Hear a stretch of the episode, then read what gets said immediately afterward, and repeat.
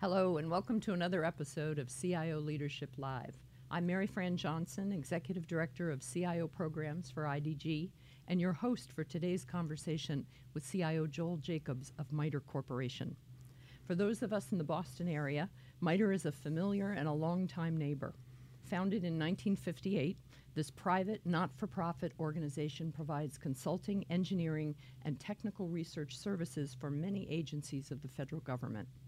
With more than 8,300 scientists, engineers, and technologists on staff in its primary research facilities in Massachusetts and Virginia, MITRE operates seven federal R&D centers, which work on everything from defense to healthcare to cybersecurity. My guest today has more than three decades of experience working both at MITRE and in the consulting and professional services industries. He's worked in a variety of IT and engineering leadership positions at MITRE over the years and has been the CIO since 2009. Joel, welcome. Great to have you here today. Thank you very much. Let's start out. I, M- MITRE's customer list is quite an alphabet soup of the federal agencies, all the big scary ones Department of Homeland Security, Department of Defense, and so forth.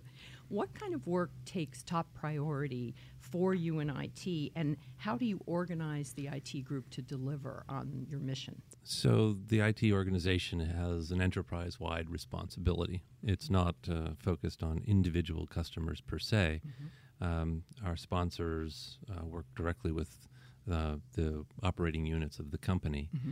and um, MITRE's central IT, corporate IT, uh, has a responsibility for pre- provisioning company wide. The, or- the company itself is organized um, with different focuses on the individual research and develop federal re- federally funded research and development centers. Mm-hmm. But as a whole, the company is is uh, our mission is uh, to solve problems for a safer world. Mm-hmm. And that means uh, organizing uh, to the missions of the individual sponsors as well. Uh, IT, if, if, if, you look at the website or, or hear a description of, of us operating separate, seven, seven separate uh, centers, mm-hmm. it sounds like we're uh, disjoint or under a holding company. But mm-hmm. inside mm-hmm. the company, it feels much more um, integrated than that. Yeah. You you wouldn't mm-hmm. you wouldn't know somebody if somebody is working for one part of the organization or one part of the government or another. Oh. Um, there's a lot of cross cross work. Uh, there are large technology centers with with uh, concentrations of people with a given skills base mm-hmm. who are uh, lent to those organizations. And uh, a lot of what we do is ca- capture and reuse the knowledge from one project to another. Mm-hmm. So IT um, has a knowledge management responsibility that's enterprise wide as well. Okay, interesting. The every IT organization today seems to be in the midst of uh, some sort of either disruption or transformation, disruption in both the good and the bad senses um, of, of all the things that are happening in today's world and with technology. How does that play out at MITRE? Uh, in, in a couple of ways. Mm-hmm. Um, uh, our sponsors have their own interests in disrupting themselves to improve things. Yes. So uh, there's a, a lot of our work has to do with modernization and solving very difficult problems, but mm-hmm. also modernizing the way government operates. Mm-hmm. Uh, inside, from the inside of MITRE, um, there's uh, a greater and greater demand for speed and a recognition mm-hmm. that that uh, uh, speed uh, shouldn't introduce error sh- but speed should be responsive to the challenges as mm-hmm. a whole. And uh, the expectations keep getting uh, set higher and higher by the pervasive use of technology in the world, yes. not just in corporate entities mm-hmm. or in government agencies. There's a uh, great desire to take advantage of what's available, and the expectations are being set higher. Yeah. Have you found that um, the changes that you need to make in the IT organization, are they also coming more rapidly? I, most IT organizations restructure themselves every few years. Uh, it may be that you need more development resources one year, and then uh, perhaps analytics requires starting a whole new function. Um, talk a little bit about how you've got IT organized today and how that has most recently changed. Um, IT um, organized today has been uh, what we've done over the last uh, five years or so is Mhm. concentrate on on recognizing that there are different demands on IT. There are demands for um, for very high SLA, very um, Mhm. predictable foundations, and there's also demands for rapid turns of of incorporating new technologies or developing new c- technologies. Yeah. And sometimes those feel like they're in conflict in the same organization. Mm-hmm. So, um, in addition to instrumenting very much a, a large portion of what we do, uh, we've recognized that we want to have really solid industrial strength foundations, and on top of that, innovate rapidly, uh, you know, without breaking that. Yeah. And it shouldn't be breakable. Um, uh, to bring new value uh, to the user population. Mhm. So, um, years ago, we'd have a five-year plan, and uh, we'd follow that five-year plan, and we'd recognize what moved to the left and what moved to the right in our Mhm. roadmap. Um, but if you th- if just having lived through that, you realize some things never hit the plan, but they turn to be out to be really important parts of of how we operate. Yeah. Um, we never had a plan for an iPhone because we never saw saw it coming. Mhm. When we uh, so the rapid turns of technology are such that that uh, it's much harder to plan um, for in very deep specifics. Uh, we need to be able to adapt, Yeah. and so we're trying things faster, um, either adopting them or discarding them. Mm-hmm. Uh, we are um, uh, uh, uh, experimenting with new capabilities or new ideas as fast as we can, Mm-hmm.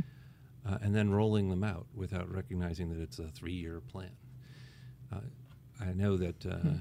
um, transforming a network, the, our entire network, is going to take a lo- is be, going to be a long process, but introducing a smaller um, application capability ought to be really fast. Mm-hmm. Um, how many apps do you have on your phone? How many of them can bring value in a corporate environment? And how do you make sure that uh, those, uh, the things that we do bring out, really bring value? There's a joke recently that a conference I saw that uh, um, the first thing that people take off of their phones is the corporate apps, um, Uh-huh. as opposed to the things that they add. So um, if we're going to uh, bring in innovation and uh, rapidly deploy new capabilities, we need to make sure that they bring value quickly as Mhm. well. Well, and you mentioned the you know the big focus on solving problems, and when I think about IT people, they they are very methodological thinkers, and they really like to work on a problem until it's just about perfect. Yeah. You know, solutions. The what is it? Perfect is the enemy of good, or maybe that's good. It's it, that- might be the other way around. Um, the um, how do you culturally get that speed built in without making people feel just fundamentally uncomfortable? Um, I think uh, high speed almost always is going to make at least some portion of the population uncomfortable. Mm-hmm. If we're holding um, some portion of the operation to a, to a very high standard of availability and, and accuracy, um, then um, they're going to be uncomfortable if there's if they think that the pace is so great that they can't assure They can't uh, do good work. if they can't keep that Yeah. level of assurance. Mm-hmm. So you have to make it safe to have um, failure, not massive failure, Right. but contained failure within the ex- uh, within some level of experimentation. mm-hmm. So we can try something new. Uh, if it's not going to work out, extract ourselves from it and move on to another possibility. Um, the, the the challenges keep emerging, Yeah. um, and if we're just going to, uh, if we don't try thing, enough things, then Mhm. we are not going to likely find the best solutions. Right. So we want rapid turns uh, on the in the areas that we can, Okay. and solid foundations on which they operate. And that- combination is is, is a delicate balance, but that's what we try to do. Okay. Well, the um, and we'll talk a little bit more about all your innovation efforts because I know that that's a big focus for you as the CIO. Um, but one of the recent changes that we just talked about recently um, actually concerns your own role. You are vice president, the chief information officer, and the chief security officer. Which is an unusual combo. Um, we run into a lot of CIOs that have taken on different corporate functions, and I know you've done that in your career at MITRE. Um, but talk about having wearing both of those hats, and this is not just an interim position. This is something that is is has been thought through, and I'd love to hear more about that. So, um, the, there are, over the years, there's been different schools of thought about how you where, where the point of separation of duties ought to be. Mm-hmm. Um, so the the CISO and the IT director um, need to have a separate ar- um, point of arbitration Mm-hmm. because an IT director is likely to lean more towards functionality or new capability. That's their mission, and the the, the CISO is going to lean more towards assurance and Risk information management. protection. Mm-hmm. Yeah. And so somebody's got to be there with the you know, the striped shirt and the whistle to Mm-hmm. to uh, uh, arbitrate between them. Um, my role as as CSO is is broader than cybersecurity. It includes other elements of security for the company as a whole. the physical security. too. Physical Mhm. security, the the security that we need um, in order to follow government processes and the like. Mhm. Uh, I, we do have a CISO who answers Okay. to me, and he is empowered to throw the red flag if he thinks uh, we are. Uh, Mhm. um, a lot of football analogies, right? It's uh, well, you know, yeah, Super this Bowl time. Super. Bowl this weekend and all that. And yeah. now we've just turned off 85% of the of the people listening, Mhm. being in, on the Patriot side. Um, anyway, um, so he is he is empowered to uh, to raise his hand if he thinks there's uh, a bias, Mhm. and he can escalate up to the CEO if if if that's what he thinks is required. Okay. And it's a you know, it's not it, there's a no penalty arrangement around that that Yeah. says if you really believe that we're making a choice that is leaning too far out of where we should uh, be going, then you should say so. Okay. Um, but in the meantime, um, though a lot of the work in um, in compliance and in cyber risk management really takes a good partnership between IT and information security operations. Our cyber risk program, our cyber um, security program, um, is really aligned to uh, balance those risks, and uh, the IT organization has to be geared up and mobilized to both deliver the services but deliver them secured, securely. Mm-hmm. So, uh, as long as we can maintain an effective partnership between those organizations, um, I think it's an advantage Mhm. uh, to have uh, uh, a clean understanding of where they mer- where Yeah. they meet. Yeah. Um, I've I can imagine the uh, counter argument. I've made that counter argument, and as a consultant, I've made that counter argument for other organizations. But I think it will. I think it works well in our environment um, because people have moved from one side of that equation to the other, including Yeah. me, Right. uh, at different times in their career. So it's uh, it's been a balance between new functionality and capability, and and availability and convenience and user experience, Mhm. with uh, security and assurance. Um, and um, I, we've got a team that works well together. Yeah. Well, and this is uh, something that the your CEO and the board actually they were deeply involved in this decision. You Um, didn't you didn't necessarily volunteer for this and they said okay. This was something that kind of came from on high as a Um, consideration. Yeah, it was a so the we have a new CEO. Mm-hmm. Uh, he has a vision for the company. Uh, he's uh, been with the company for 25 years. or- yeah. Yeah. Um, so he's very familiar with the company, and he's mobilizing it Mhm. uh, and reorganizing in ways to, um, among other things, um, speed it up. And he Okay. wants to for the company to be able to move uh, more quickly. Mhm. And uh, I think he's streamlined some of the executive positions. Mhm. And I now answer to the chief operating officer Mhm. and um, and it was part of that creation of a corporate ops organization that uh, had us relook at many of the different elements of uh, that would be contained within corporate operations.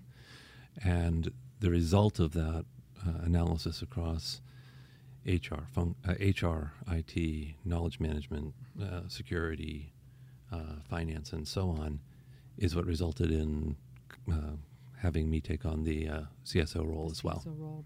How has that, and you've been doing it for several months now. Uh, since the summer, yes. Yeah. How has that changed your day to day balance of responsibilities, and um, what sort of changes has that brought about in either the way IT operates or the way security operates? I mean, are there just more meetings that everybody has to come to? Um, no, I think uh, so. I think it's we're, we're getting uh, cleaner lines of decision, and uh, I think that um, anytime you move, you change the the basic structure of a company of eight thousand people. It takes a while to get the new um, a new equilibrium about expectations and and uh, communications lines and the like.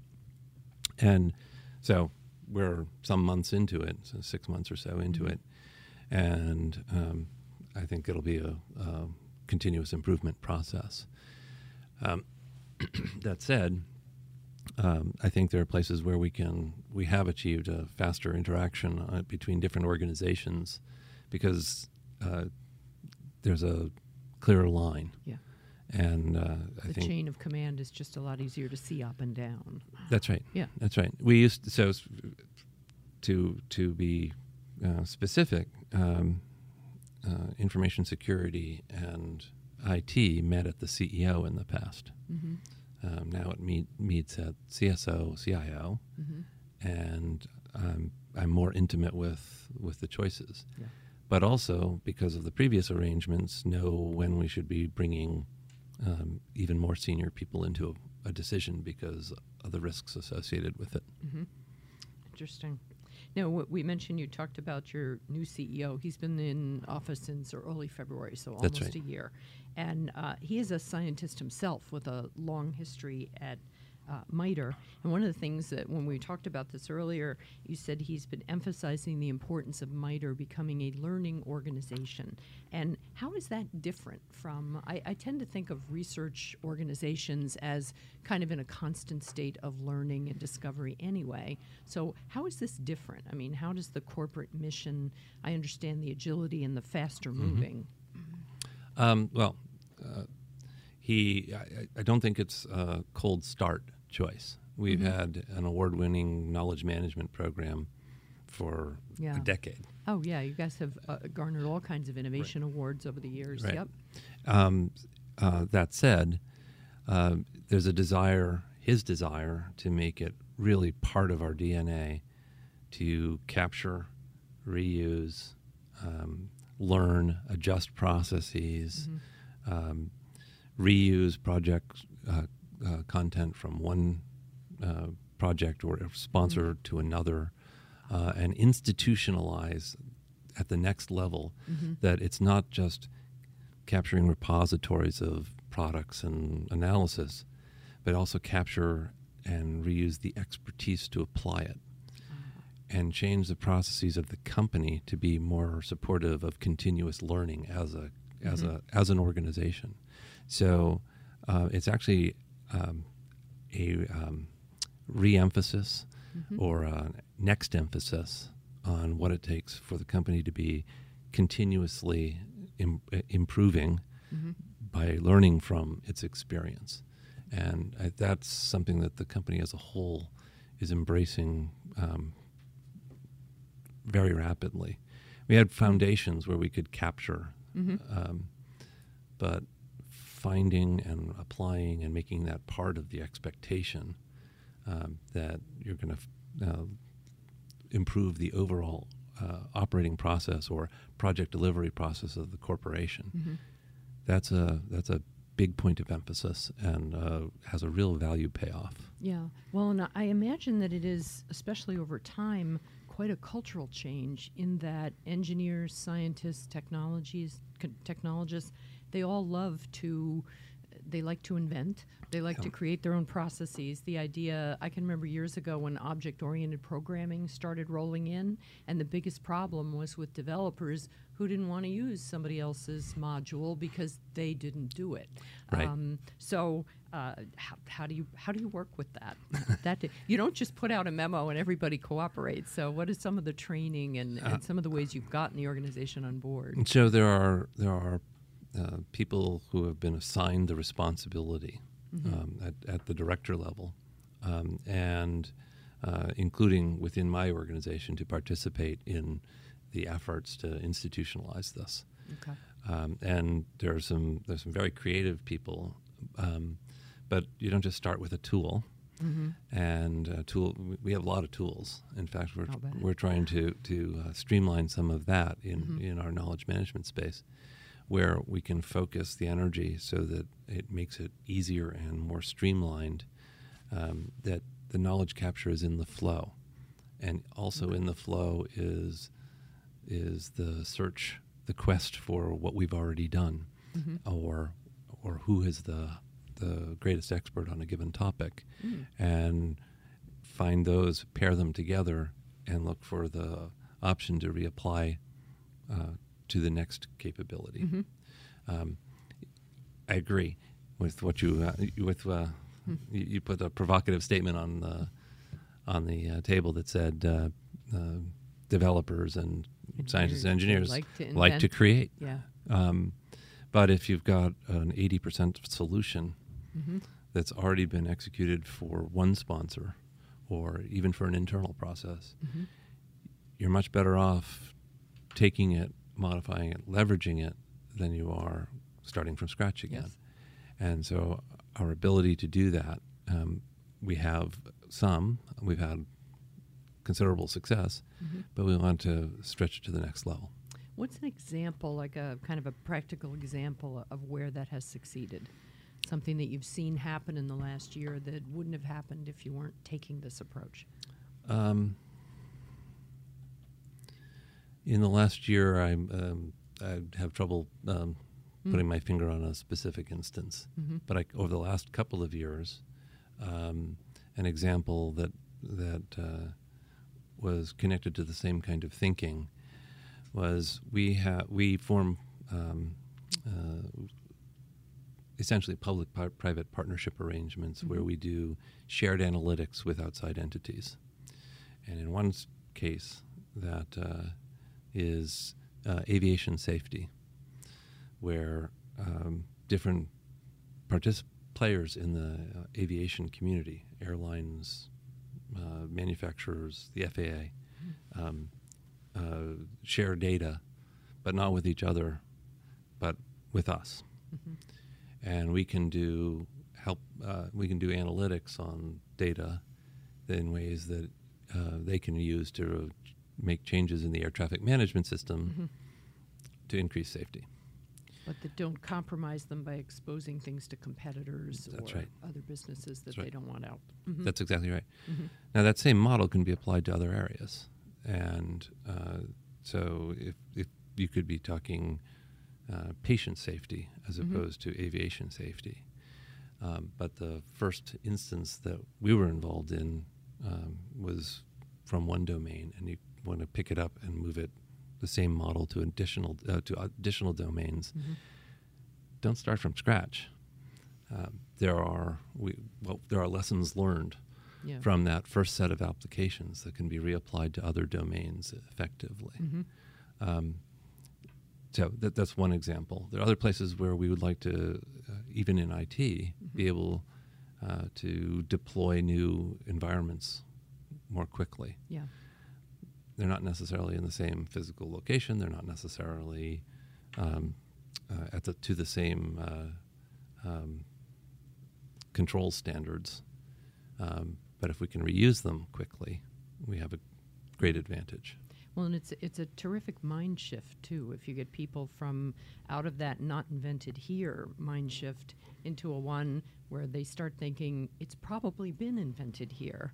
Let me look around and see who has this expertise. Yeah, and I'd, Yeah. I'd go further and say uh, may not even be invented at MITRE, Mm-hmm. which means we have to have a good understanding of what's available, Right. um, so that we're not inventing something that is already available in a quicker way. Fair enough. Um, other than we've we've talked a little bit about your new role and about security, what are some of the other important strategic focus areas for you? Well, I guess with both your hats on, but mainly I'm thinking of you as the CIO going into 2018. I, I always ask CIOs what are their biggest initiatives, and usually that's the way I get to the things that are uh, k- keeping them up at night and are very top of mind. So, Well, well, for sure, the uh, our cybersecurity program is yeah. always going to be top of mind, and uh, especially if in in this the way I'm wearing two hats here. Mm-hmm. Um, this is something that we have to pay attention to. Uh, the the threat keeps evolving. The um, uh, the value the value that we uh, of the assets that we have is is high, and it's something that we take very seriously and have for a very long time. Mm-hmm. Um, but we can't rest on our laurels about that at all. Um, we, if you stand still in this space, you're going to be Mhm. in a bad place. Yep. Um, but there's other places where we want to bring extra capability to bear, internal to the company and then beyond.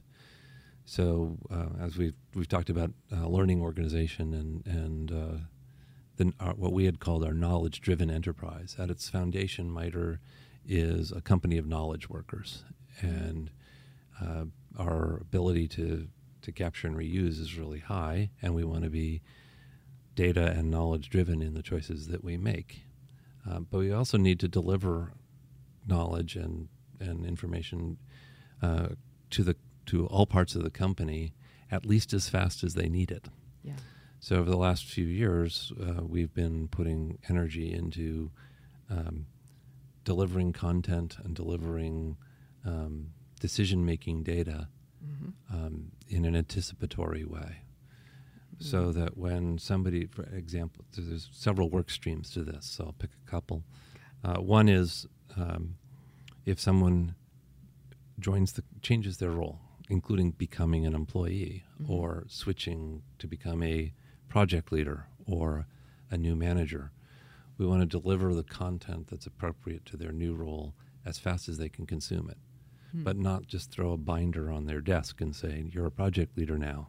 Not here. just turn on the fire hose. Right. Right. So we've been delivering it in a in a metered way, at, Mhm. and in the order that we think is most valuable to them. Hmm. Um, we have uh, a, we've been working across the whole corporation, um, in, uh, including with the people involved in the learning organization initiatives, uh, to say, uh, let's get a standard version of the of the basic project leader um, hmm The role. workbook Ah. hmm um, but not in workbook form, um, and uh, and deliver uh, those in pieces over the course of s- some number of weeks after they've taken on the role. hmm Um, and we actually have delivered it through our intranet in a way that uh, queues up things that they ought to pay attention to uh, Okay. one step at a time, hmm and that's been very well received because it isn't just a fire hose. It it's a way of of delivering the information that they need at a Oh. pace they can consume it. Like a scheduled watering of the garden, so you know you don't drown everything in, Yeah. in one whole thing. Um, yes, you had mentioned that the intranet team and they have a new use of data to do these triggers and alerts That's right. and that sort of. So the, Mm. I'll, I'll follow that thread for a moment. hmm We have a lot of data. Every company does uh, about their environment, Mm-hmm. and what we'd like to do is, and we've been working at this, is um, is set thresholds and triggers and recommenders based on the data that we have and the uses that individuals uh, Mhm. demonstrate. If they're interested in X, they may be interested in Y as well. You know, Amazon's and Netflix have done this for, for That's a long right. time. I'm a huge sucker for that on Amazon. yeah, yeah I, I wonder sometimes what, why I've got the movies I've got, but um, yeah, it's just someone told you you should have them. that- that's right. Yeah. Uh, but we'd like to do that in in our Mhm. in uh, a corporate operations, not not for the corporate operations organization, but as a part of functioning in in the company. Mhm. So if a threshold is noted, um, uh, either some activity or some lack of activity Mm. trigger a reminder uh, or trigger an alert that said something is out of budget or something is being underspent, which may have an indicator of some other challenge. Sounds almost like a corporate Fitbit Uh, in a in a in a sense, you know, Yeah. it, it's it's not exactly uh, stand up and stretch, but it's Yeah. the idea is to get across the the way of uh, triggering action, or at least triggering a look, Mm-hmm. uh, to see if uh, if uh, operation to date um, should indicate something that's several months out, yeah. or at least to take a look at what might be causing something seven several months out. Mhm. Well, I think that's so interesting too because we've had a lot of talking and writing over the last few years about predictive analytics and all the different ways to use it. I think you're the first person I've talked with who talks about anticipatory knowledge delivery, and it, it's it's it reminds me of the. Um, the old saying among marketers that you're trying to give people what they never knew they always wanted. And you're trying to give, and it's to employees. Do you also do this with your contractors and with your customers? Or is Um, this mostly for the internal workforce? Uh, what I'm describing is, Mhm. is an application to, to our internal workforce. Okay. Um, but there's no reason why you can't use that as an exemplar for what can be done Right. in right. external engagement hmm um, with our sponsors. Our sponsors have the same have some of those same Yeah. uh, challenges that they'd like to solve. So Well, and they Um, hire you to solve their problems, so that's They do indeed. That's probably a problem for them. yeah. Um, and you do a lot of that with the IT organization. Essentially, I, th- I like I like to call it drinking your own champagne, where uh, you know you you test out things internally that um, you can share that knowledge with customers. Right. Is that uh, the ability to do that and the focus on doing that? Is that just is, does that continue to grow over time, or is it kind of stabilized and predictable at this point? I think the topics on which um, um, we do that Mm-hmm. change over time, but it's in, sometimes they go in cycles. Yeah. Um, um, the our we have a robust uh, IT information and knowledge environment, Mm-hmm. um, but that carries with it some complexity, Mhm. um, and uh, but it's also a place to gain operational experience. If we can try something on ourselves, Mm-hmm. um, whether it's a um, something in our research program or it's in our um, direct work program or sponsor work, Mm-hmm. um, and we have a test bed of, of MITRE itself that can inform, uh, especially the operational aspects, Yeah. very effectively. We get a lot of questions that that are, well, what do you do for yourselves? Mm-hmm. and we in corporate IT have long been stand ready to answer those. Uh, it's a regular and recurring interaction with uh, our sponsor community about how we do something for ourselves and whether that can be harvested for their environments. Yeah. Sometimes it can't. Their requirements and our requirements are not exactly the same, um, but often it can be. And so we have regular discussions about um, things like um, uh, enterprise systems monitoring tools. How do we get our service assurance, Mm-hmm. and how do we um, measure and identify anomalies in in performance of given uh, parts of our environment? Yeah. um, and we've had a lot of experience, and we share what we share as we learn, and uh, that that in turn has turned into a pretty regular conversation on specific topics Mm-hmm. um, in cybersecurity as well. Uh, Okay. What we do for ourselves um, and what we've tried on the MITRE environment helps inform what our sponsors um, could learn from us. Mm-hmm. Well, and uh, as we were talking earlier, and I, I was asking, you've got the seven federally funded research, the R and D centers, um, at about what the bulk of MITRE's work falls under national security. So sixty-three percent of the work that you do is related in, to it's that. in, it's in that ballpark. it's yeah. in that ballpark. Um, but I've also heard you talk in the past a lot about the importance of the engaging user experience. And that used to be, especially for uh, companies, you know, defense contractors and companies that work in highly secure environments, that used to be a real problem with as smartphones, as the iPhones arrived, and it became uh, more of a security a, security concern with everyone with their smartphones. Um, yet you've found different ways to solve that. Talk a little bit about that. How you how you make the user experience more engaging while still keeping all of your crown jewels safely locked away. So um, the primary um, the primary thing is paying attention to both at the same time. The user experience. It, it, it's very easy to say, well, that sounds hard, or, or, or it, it doesn't, it doesn't uh, on the surface meet a specific security control. Therefore, we shouldn't do it. Mm-hmm. Um, the, the flips, de- the Department of No. Yeah, that's yeah, right. Yeah. exactly mm-hmm. right. So, um, the fact that it's hard uh, needs to be balanced with it's also w- whether it's valuable mm-hmm. um, and whether uh, gives advantages and, and whether it makes it easier for people to do their, the rest of their job. Mm-hmm.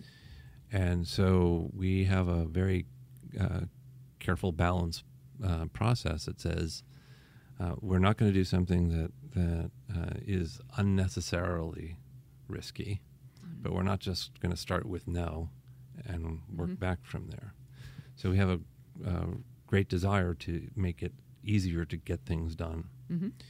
So, um, in the case of a smartphone, we have containers on the smartphone that are that are secure. These are commercial products, right. but we operate them in a in a particular way that meets our uh, uh, reg, uh, our control standards. Mm-hmm.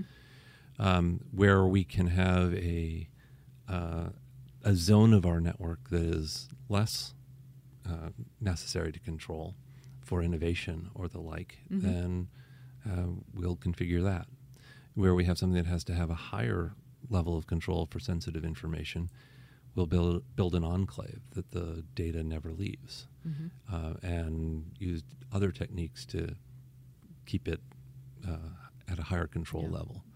But to think one size fits all, or if if I'm going to do this, it has to apply to every single uh, device in the company or every single piece of data in the company really locks you into a, a, a rigidity of, of operation that can frustrate um, yeah. the population. That becomes the reason why they eliminate their corporate apps from their phone. That's, That's why they cut those things off. Well, you would and and recognize yeah. that, yeah. that people will find a way to get things done, especially and, engineers and technology and, people. And you want them to work with the system, not around it. Mm-hmm. And the more we can accommodate their expectations of mm-hmm. how things can work and work relatively simply, the better off we are. Yeah. Well, and one of the things you uh, said to me about it, if it's not sensitive, we can drive it to mobile.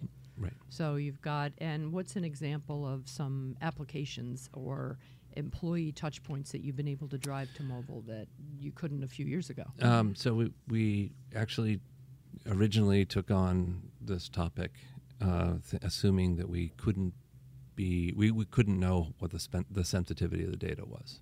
So, mm-hmm. for example, if somebody sends you something in email, mm-hmm. you you don't control what that content is. Right. So we were v- extremely careful about what we would allow to go to a mobile device because mm-hmm. we started with email. And email's and, a mess. And email is a very difficult thing yeah. to be be uh, to have level of assurance about what the content is. Mm-hmm. So, um, starting um, about a year and a half ago, we actually addressed it from the opposite end of the spectrum and said, "All right, what do we know isn't sensitive, mm-hmm. and can we provision that to mm-hmm. mobile devices. Mm-hmm. And it turns out there's quite a bit that in our day to day activities that uh, we were able to drive to mobile devices because we know by definition it's not sensitive. and that changed our thinking. What's and an example of something like that? um, so on my intranet, Mhm. I have a gadget that, that, that you know, we can we have a configurable, personalized intranet Mm-hmm. portal.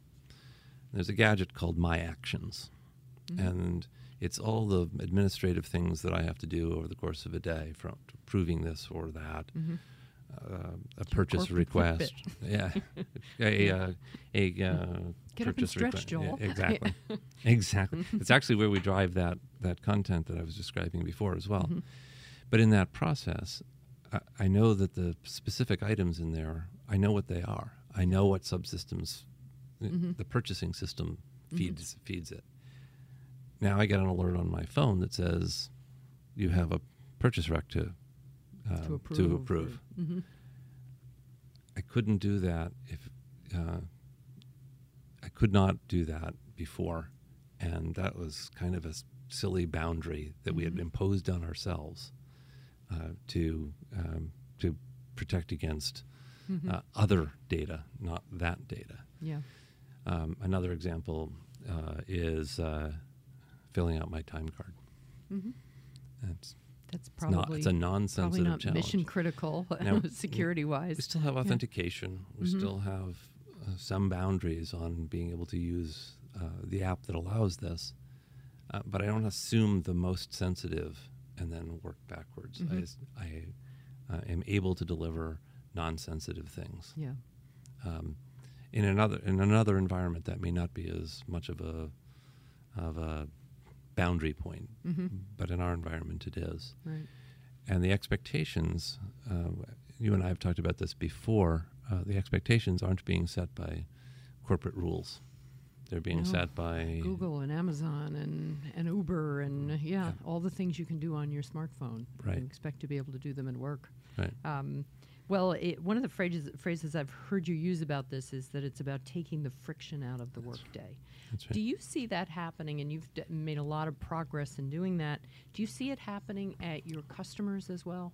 Do you find some of the uh, um, agencies you work with say, you know, they see you approving a purchase rec on your phone? They say, "You can do that. How do how do we do something like that? Is it is Some. it spreading? Do you think? i think some Mhm. um, I, I can't speak authoritatively across all of our sponsors but yeah.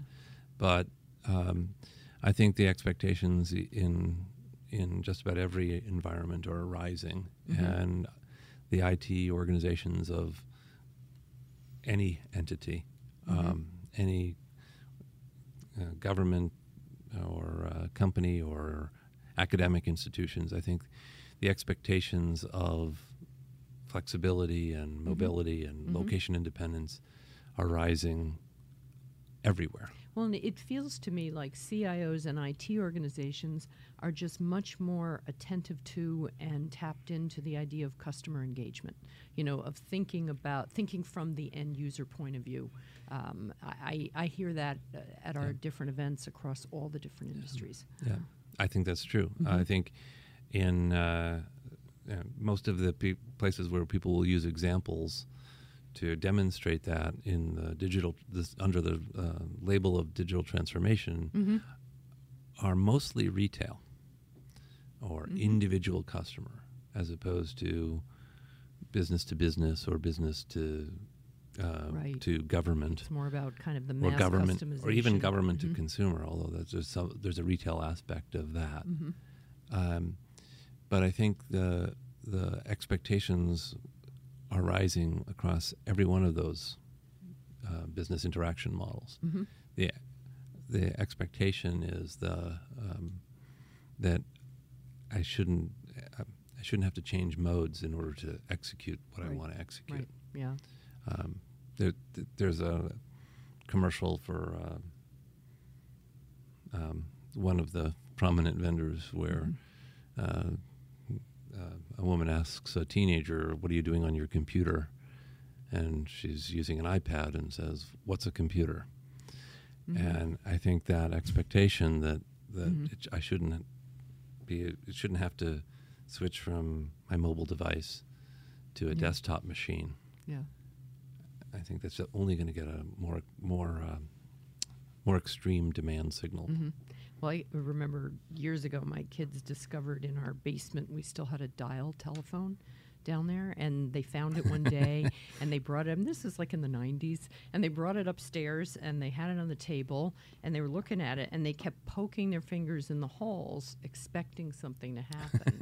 and when we showed them, well, you actually pulled it around this way, and they were like, "That's so slow. How could you? You know, how did you all live before you just could press buttons?"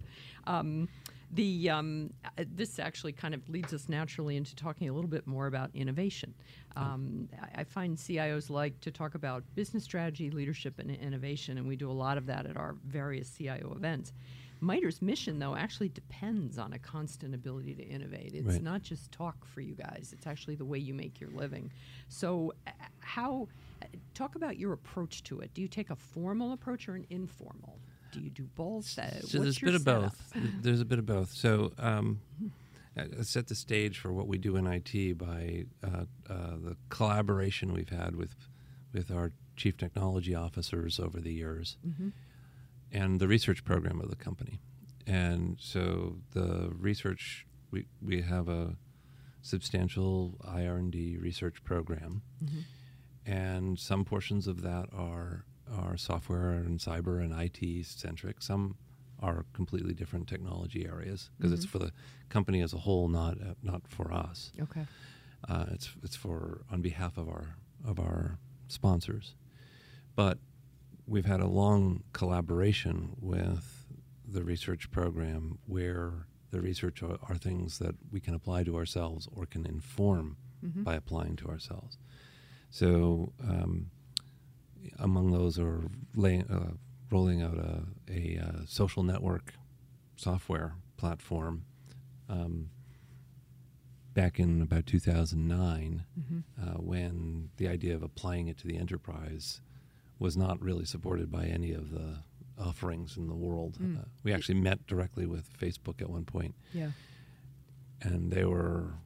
You They know, were they were they were signing up "We're a hundred B2C a hundred people." million Yeah. users at a time. Looking at enterprises was not their not Right. a, not Yeah. really on their interest at the time. Mhm. At any rate, we did it for a variety of reasons, including understanding how um, interactions happened within an enterprise Mm. uh, via social media, Mhm. and we built one with the appropriate security controls for our environment.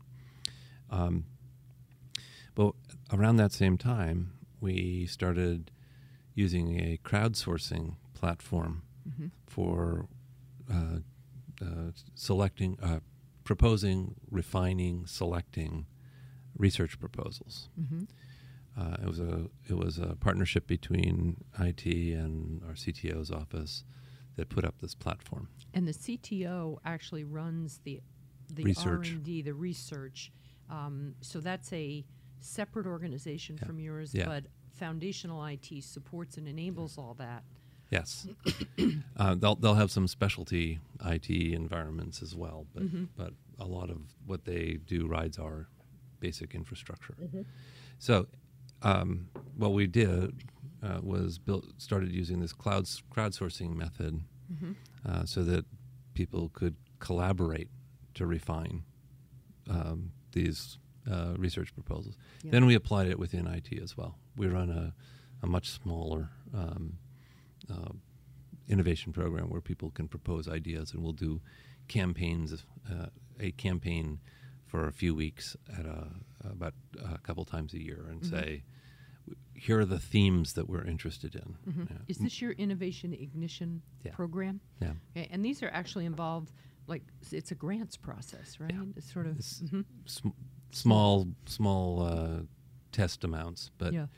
uh, they then d- we determine whether there's something from that that that is worthy to put into our service development process Mhm. and and deployment. And they um, it's we we started uh, doing this within the IT organization, and then we expanded it to include.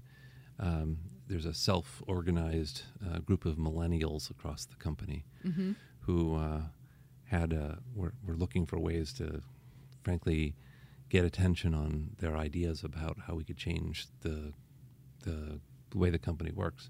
Yeah. So they're now invited into this process as well, Hmm. and so uh, anybody can comp- can propose. Although Mhm. we also target places where we're we think is uh, going to be a um, effective way to find good ideas to try, Yeah. and that in turn has inform has uh, made um, adjustments to uh, production operations, uh, Mhm. where we've rolled out a service that was based on an idea that was started with um, this ideation platform hmm and then ultimately um, selected within a theme that we thought was going to be important.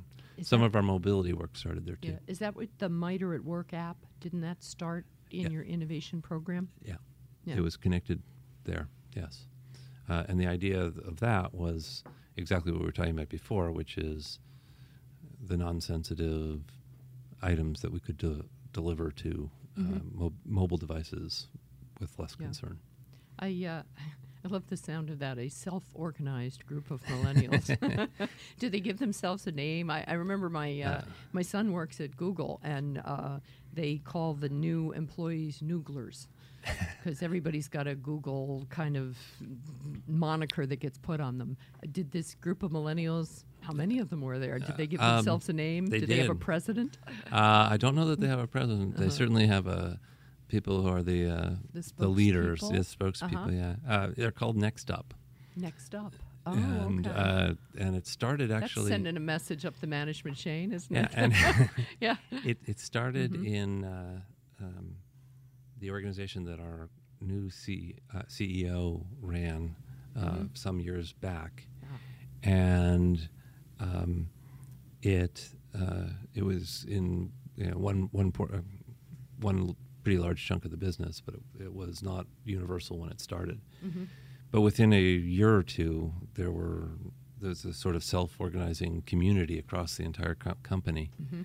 and uh, um, it's uh, early career professionals and uh, extended into interns and co-ops as well. Mhm. Uh, and it's they're amazing, frankly. Yeah. Um, there's a level of energy and interest and like. And we talk about uh, talked before about taking friction out of the system. Mhm.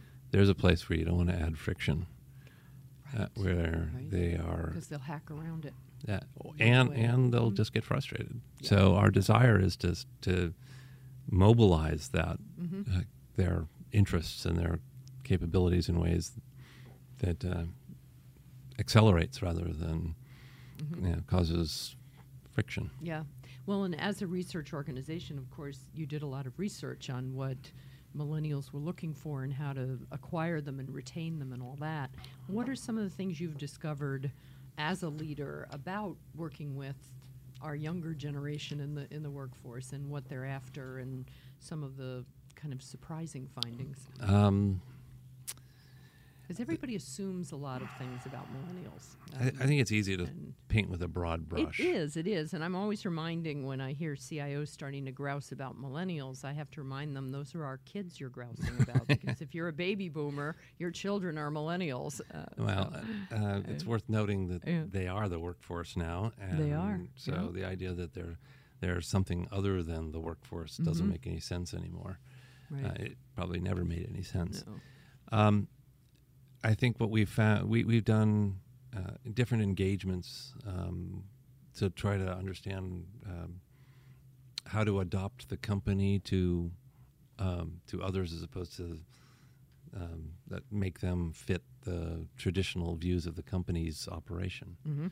Um, we've, um, I think, some of the experiments we've or and uh, pilots that we've run with millennials have informed how we configure collaboration spaces and how we Okay. configure lab spaces more effectively. And and uh, there are pla- there are times when we've actually made specific design changes in our space standard based on the experience we've had Mhm. with millennials. Um, a few years ago, we had a a, um, a, a subset uh, who worked in my organization where we had a, a lab space a, a lab space where and they all each had their own projects to execute Mhm. but we gave them the flexibility to configure it any way they wanted Hmm.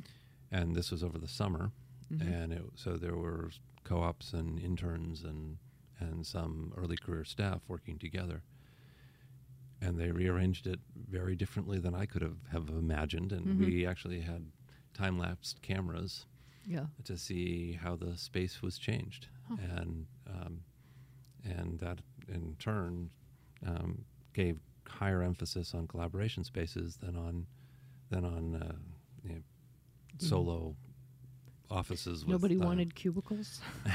I, uh, I didn't. I don't know that that was explicitly an option, but Mhm. um, but that in turn also said the virtual environments for Mhm. collaboration had to change.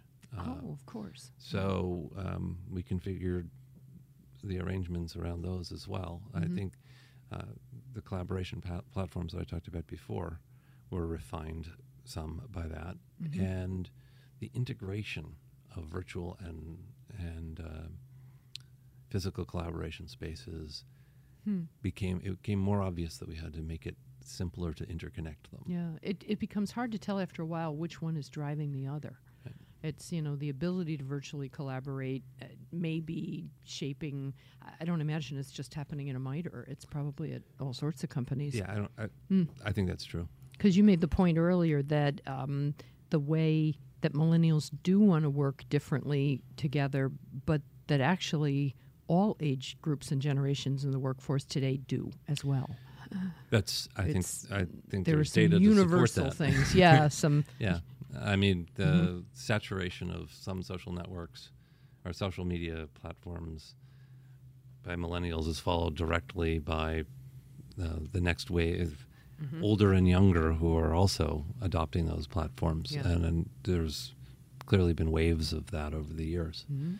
Um, but I think the idea that that uh, the expectations, their expectations, are changed by by their experience, Mhm. and they come into a, a corporate environment, and suddenly there's a lot of boundaries, and if we can keep the important ones and reduce the unimportant ones, uh, Yeah.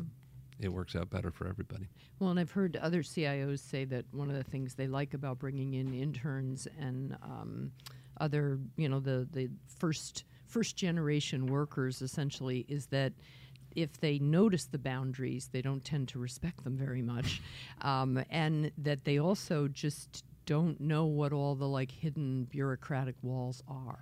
So they just tend to kind of crash through into areas. Um, which can be alarming and refreshing and all that for, Yeah. for other workers. Yeah.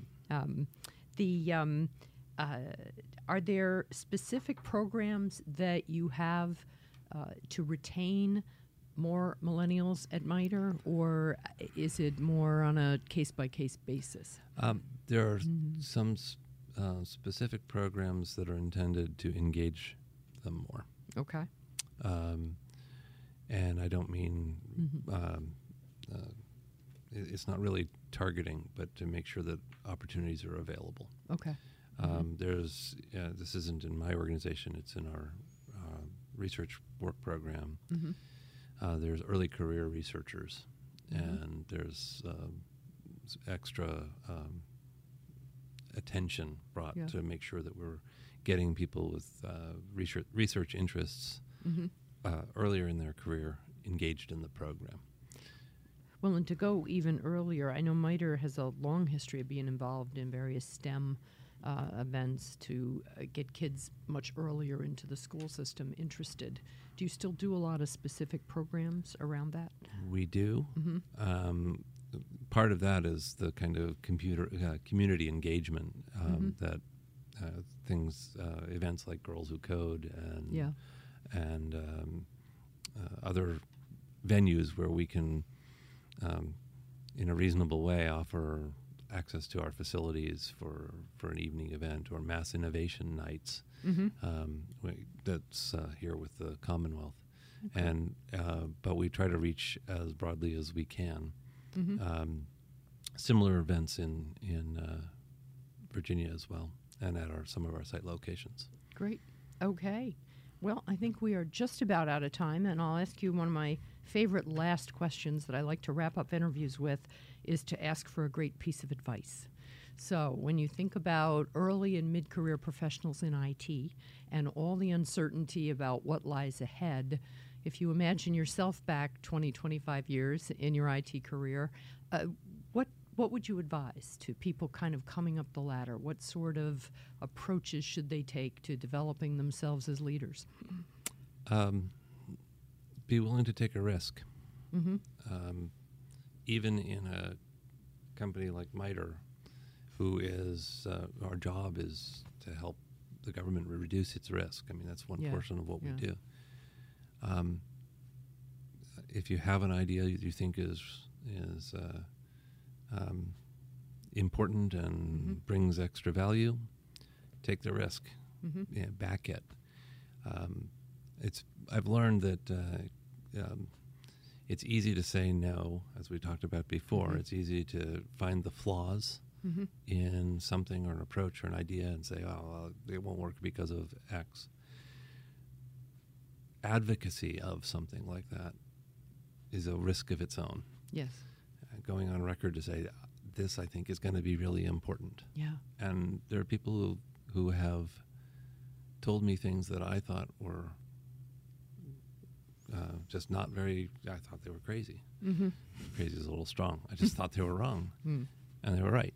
And they advocated uh, for something that that really did matter, Mm-hmm. and were willing to to uh, take me on to say, "No, this is really important. This is Mhm. really going to make a difference." Yeah. And I didn't see it, and they did. That's And great. So That's great. be willing to take a risk. Yep. I had uh, I've asked I ask a lot of CIOs this question, and one of my favorite answers, and a lot of them say this, is uh, the courage of your convictions, which is another version of that. You know, Yeah. speak up and and you know the speaking truth to power thing, which uh, a lot of times they say, I wish I had started doing that earlier in my career. Yep. So. Thank you very much for being here with Thank us you for today. having me. It's really been a great conversation.